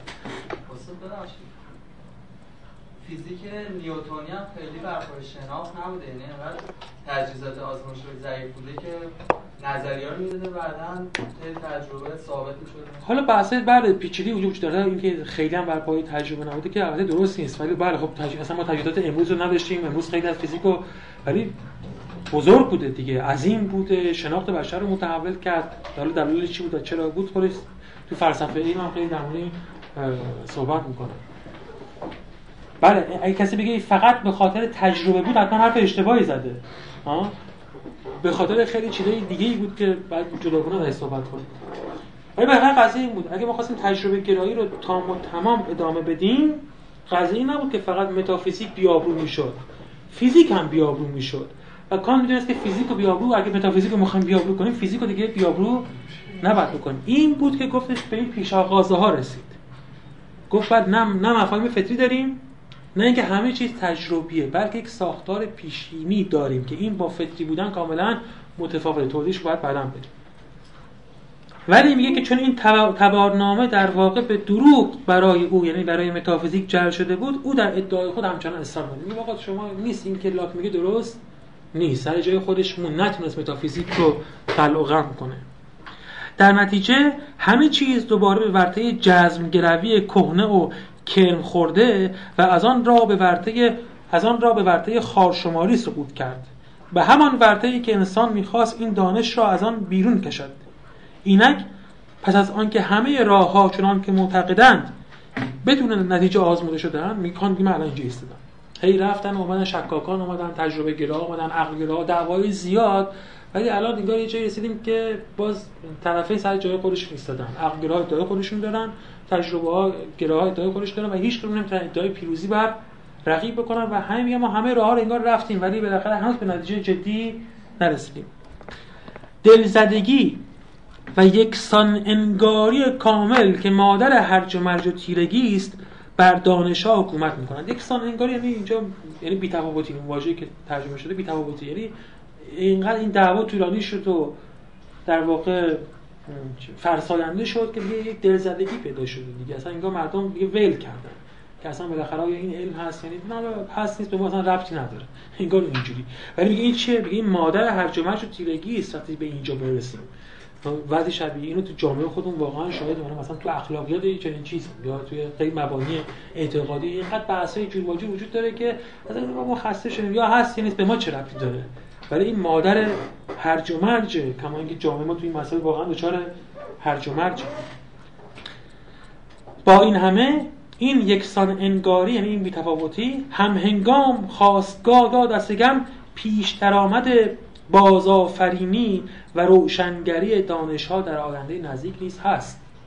میگه خب البته اینکه خسته شدیم از یه سری حرفای تکراری خودش هم یه نکته مثبتی هم هست. چون دیگه به اون حرفای تکراری تن نمیدیم. از این وقت یه حرف جدیدی باید زاده بشه. این واژه روشنگری اینجا یه اهمیت کانونی داره دیگه. کانت فیلسوف روشنگری ما در دوره روشنگری داریم و این واژه که به میون میاد یعنی مجده عالم جدید. ها؟ و در آستانه این هستیم که فروغ عقل بتونه بتابه و روشنگری کنه برای ما. یکم جلوتر باز به این برمیگردیم اینو جالب توضیح میده.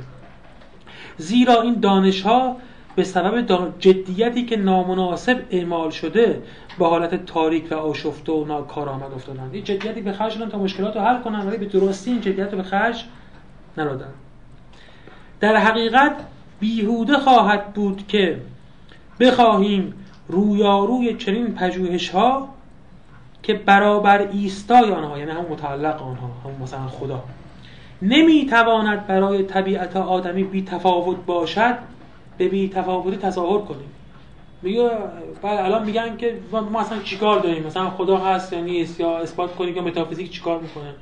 میگه در مورد دانش ها یا مسائل مهم مثل وجود خدا مسخره است که کسی بگه الان بگه که اصلا مهم نیست یا چیزی نیست. چون برای بشر واقعا این هر چی هم خودش رو به اون راه بزنه آخر سر واسش مهمه. ها؟ این این بعد مسئلهش حل بشه. بالاخره تو باید به نتیجه برسی که این هست یا نیست که تکلیف من در برابر این چیه؟ اگه همینجوری بگی حالا مهمم نیست اینا کار خودشون رو بکنن همیشه یک مسئله مهمی رو فقط صورت مسئله رو پاک کردی ها؟ اونو عقب انداختی ولی اون هیچ حل و پاک نشد اون دوباره میاد و مطرح میشه. همچنین آن یکسان انگاران وانمودی یعنی باز همون آدم های بیتفاوت هرچند هم که با دگرگون سازی زبان فلسفه مدرسی به لحنی مردم پسند بخواهند خود را ناشناختنی گردانند حالا ناشناختنی گردانند شاید معادل بهترش این بود که خودشون توی لباسی پنهان کنند توی لباس دیگه مخفی بشن نه اینکه واقعا ناشناختنی گردانند. توی چهره مبدلی در واقع خودشون عرض اینجا کانت به نکته مهم اشاره می‌کنه. توی این دوره که هستیم توی فلسفه اواخر قرن 18 هم یه اتفاق مهمی داره تو فلسفه میفته و اونی که زبان سخن زبان نگارش متون فلسفی داره عوض میشه. همین ولف و بومگارتن اینا که استادان کانت هستن همچنان به لاتین می‌نویسن. چرا به لاتین می‌نویسن؟ چون مثلا مثل ماجرایی که تو تاریخ ما بود. تو تاریخ ما عربی زبان علم بود دیگه تا قرون نهم دهم اینا. آلمان حتی تا, تا همین صد سال پیش هم توی مثلا حوزه علمی کسی می‌خواست بگه من آلمان به فارسی نمی‌نوشت. رساله خودش رو به عربی می‌نوشت. و رساله های فقهی اصلی خودش رو به عربی می‌نوشت. ها؟ چون زبان علم بود. و وقتی هم که اون زبان علم بود یعنی زبان اینجوری که با خودش اصطلاحات داره نحو داره حالا مثلا شما فلسفه اسلامی رو باز زبان عربی رو یک ساختار زبانی خاص داره که زبان علماییه. اینو همین الان به عرب زبان امروز یا عرب زبان حتی دیروز که فلسفه بلد نشون بدیم میگه آقا اصلا عربی این کسی اشتباه نوشته. یعنی زبان تخصصی فلسفی یه زبان خیلی خاصیه.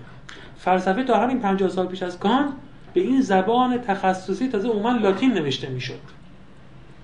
ولی انقلابی که اتفاق افتاد و این از تجربه گرایان انگلیسی اصلا شاید شروع شد که اینا زبان فلسفه رو دگرگون کردن.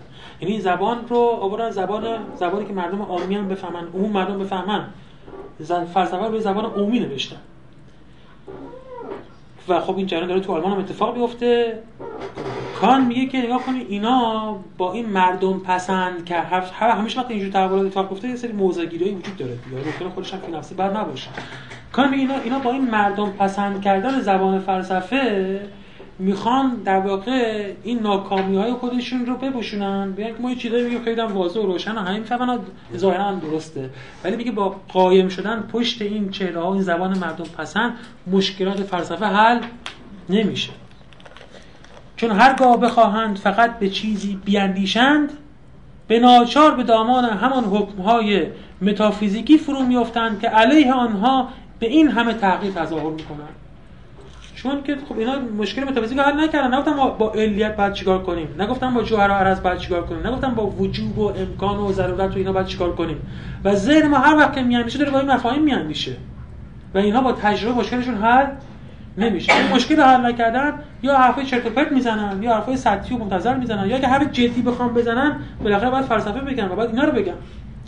و معلوم نیست که اینا مشکل اینا چجوری حل کردن. ولی با این حال این بی تفاوتی که از میان شکوفایی همه دانش ها برمیخیزد و درست به دانش هایی مربوط می شود که انسان شناسایی آنها را اگر بتواند چنین چیزی را تحصیل کند از همه کمتر مایل است که از دست بدهد. یعنی اگه واقعا خوبی چنین علمی باشه و بشه شناخت انسان خیلی دنبال اینه که بتونه بدونه. این طبیعتا دنبال این هاست ها؟ همچنان پریده است در خور توجه و جرف اندیشی. پس با این بی‌اعتنایی و بی‌تفاوتی مشکل حل نشد و همیشه شایسته تحمله این بی‌تفاوتی آشکارا معلول سبک سری نیست بلکه نتیجه نیروی داوری بالغ دوران است. دورانی که دیگر نمی‌خواهد به دانستن حالا به قول مترجم فرانمودی بسنده کنم. منظور از فرانمودی دانش دانستن توهمیه. یعنی جهل مرکب ها؟ اینکه فکر کنیم یه چیزی رو می‌دونیم با اینکه اصلا نمی‌دونیم. ادای دانستن رو در آورد در آوردن. اون نیروی داوری که کان نوشته همون قوه حکمه که تو عنوان نقد سوم کانت هست نقد قوه حکم. و قوه حکم که داره میگه یعنی یک ذوق یعنی یک, فهم شهودی. یه فهمی که میگه اهل این دوران دارن. نمی‌تونن مستدلش کنن. نمی‌تونن سیستماتیک و آکادمیک اینو توضیح بدن. ولی انگار این اینجا به درکی رسیدن که دیگه مثل ها علکی به اون دانش های توهمی خودشون خورسند نباشن. البته چون به دانش جدیدی هم نرسیدن یک بیتفاوتی اینا رو فرا گرفته. ولی خود این که اون دانش های علکی قدیم دانش نیستن حاصل نیروی داوری بود یه پانوش داره همینجا داره ستاره داره. یه پانوش خیلی درخشانی کان داره که خیلی جمله های بلندی توشه. از نه فلسفی ولی برای فهم کانت و پروژه کانت و اینکه کانت کیه مهمه. میگه خیلی جالبه کانت وضعیتی که توصیف می‌کنه باز شبیه وضعیت ماست. حرف کلیش بعد متن می‌خونم. میگه الان اینجوری شده.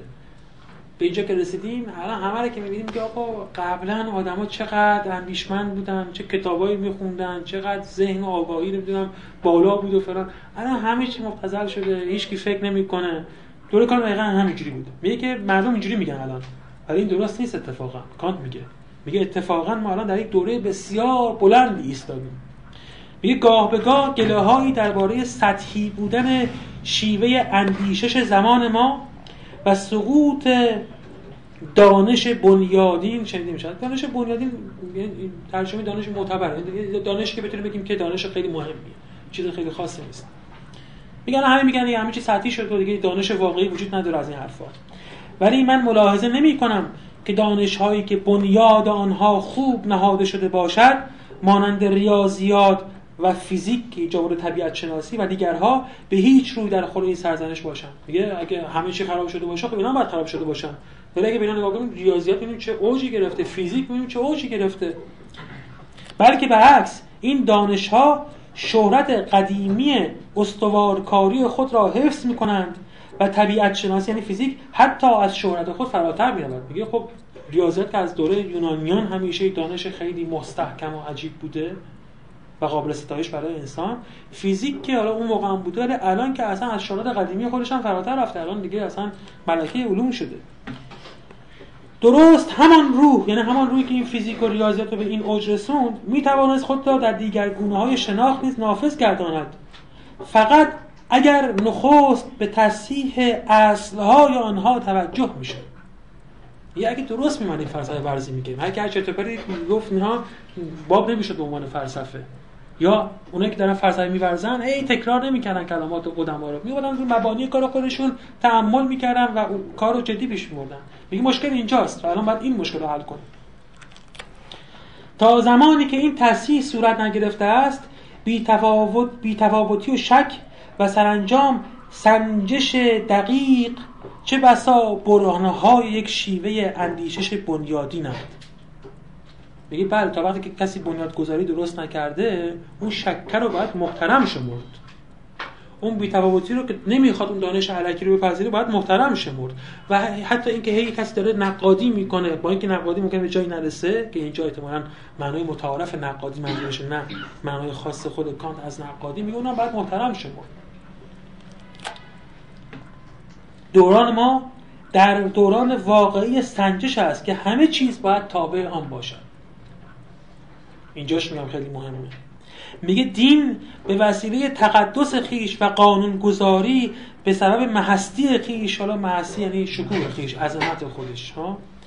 معمولا می‌خواهند خود را از سنجش باز پس کشن میگه الان اینجوری شده. میگه اولا دوره ما دوره نقادیه. دوره که هر چی باید بیاد بگه آقا عقل میپذیره یا عقل نمیپذیره. داره کانت داره دوباره ادعای روشنگری رو مطرح می‌کنه. دوره روشنگریه. دوره روشنگری به یک معنا یعنی دوره عقل. دوره که همه چیز باید تابع عقل قرار بگیره. شعارش کانت میگه توی رساله روشنگری چیست؟ اینه که چی؟ جرأت دانستن داشته باش. جرأت دانستن یعنی بر پایه عقل. بر پایه عقل خود بنیاد خودت. نه اون چیزهایی که عقل در بند کردن. میگه الان اینجوری شده که بعضی چیزا ولی بخوان از زیر بار این سنجش عقلی برن بیرون. مثل دین دین می‌خواد بگه آقا ما که مقدسیم مثلا به ما چیکار داریم از همینجا بگم تا آخر. کان ببینید که هم یکی از مدافعان خداست هم به دین هم بی نیست. یکی از باز اهداف اصلا این سنجش عقل نقد نجات خدا و دینه. بعدا در مورد صحبت می‌کنه. ولی میگه دین باید بیاد زیل تابع نقادی عقل قرار بگیره. دینی که در محدوده عقل محض یا عقل نقاد تعریف شده باشه اون اون دینه دینی که دینه. اون خدایی که میشه پرستید. ها؟ و خود من بعدا در واقع این کار رو اینجوری انجام دادم. ولی بله این چیزی که فعلا انگار می‌خواد فرار کنه. قانون گذاری یعنی که خب دیگه حکومت قانون می‌ذاره و میگه آقا قانون اساسی مثلا دیگه. شما چه حقی داری اصلا دخالت کن ولی سپس بدگمانی موجهی علیهشان به وجود میاد. خب میگه اینا ممکنه این کارو بکنن. میگن خب در مورد دین مقدسات دیگه صحبت نکن ولی نتیجه این در اصل ما چه خواهد بود؟ فقط نتیجه شده که اونا مردم بهشون بدگمان میشن. نتیجه خوبی نمی‌گیره. میگه اونا مقدسات زیر سوال نبر زیر سوال نبر. باید بشه که اینا بدتر زیر سوال میرن. یعنی یه چیزی که اصلا اجازه نمیدن آدم بیاد یه حرفی در موردش بزنه. و ایشان نمی‌توانند یعنی همون دین و قانون ارج صمیمانه ای را طلب کنند که خرد فقط به چیزی می‌گذارد که توانسته باشد در برابر آزمون آزاد و آشکار او استوار بماند. میگه دوره ما اینه دوره خرده دوره روشنگریه. باید این کارو بکن. تا آخر این پاراگراف می‌کنم تمام کنم و نیز این بیتفاوتی ندایی است به خرد تا دشوارترین همه کارهای خیش یعنی کار خودشناسی را دوباره به عهده بگیرد. به جایی که میگه عقلی را بیفته بگه این هست و اون نیست و این اثبات کنه و اون نف کنه یکم باید به خودش تحمل کنه که خودش چی هست و چی رو می‌تونه بشناسه و چی رو نمی‌تونه بشناسه خودشناسی. و دادگاهی برپا سازد که حقهای مشروع خرد را برای او تضمین کند. ولی همه ادعاهای بیپایه را نه از راه فرمانهای خودکامانه بلکه بر طبق قانونهای جاودانی و ترادیسی ناپذیر خرد. ترادیسی ناپذیر یعنی تغییر ناپذیر. دگرگونی ناپذیر. مردود سازد. و این دادگاه چیزی نیست جز خود سنجش خرد ناب یعنی به عنوان کتاب اندازه رسیدیم. یعنی که الان بحث اینجوریه. ما دیگه خرد رو نباید ولش کنیم دوباره اون ادعای تکراری خودش رو مطرح کنه. بلکه باید معطوف به خودش بشه خودش رو در دادگاه عقل بسنجه نقادی کنه و ببینه چه چیزی رو می‌تونه بدونه و چه چیزی رو نمی‌تونه بدونه. این توی پاراگراف بعدی این محتوای نقد و سنجش رو توضیح میده که ان شاء الله بذاریم واسه جلسه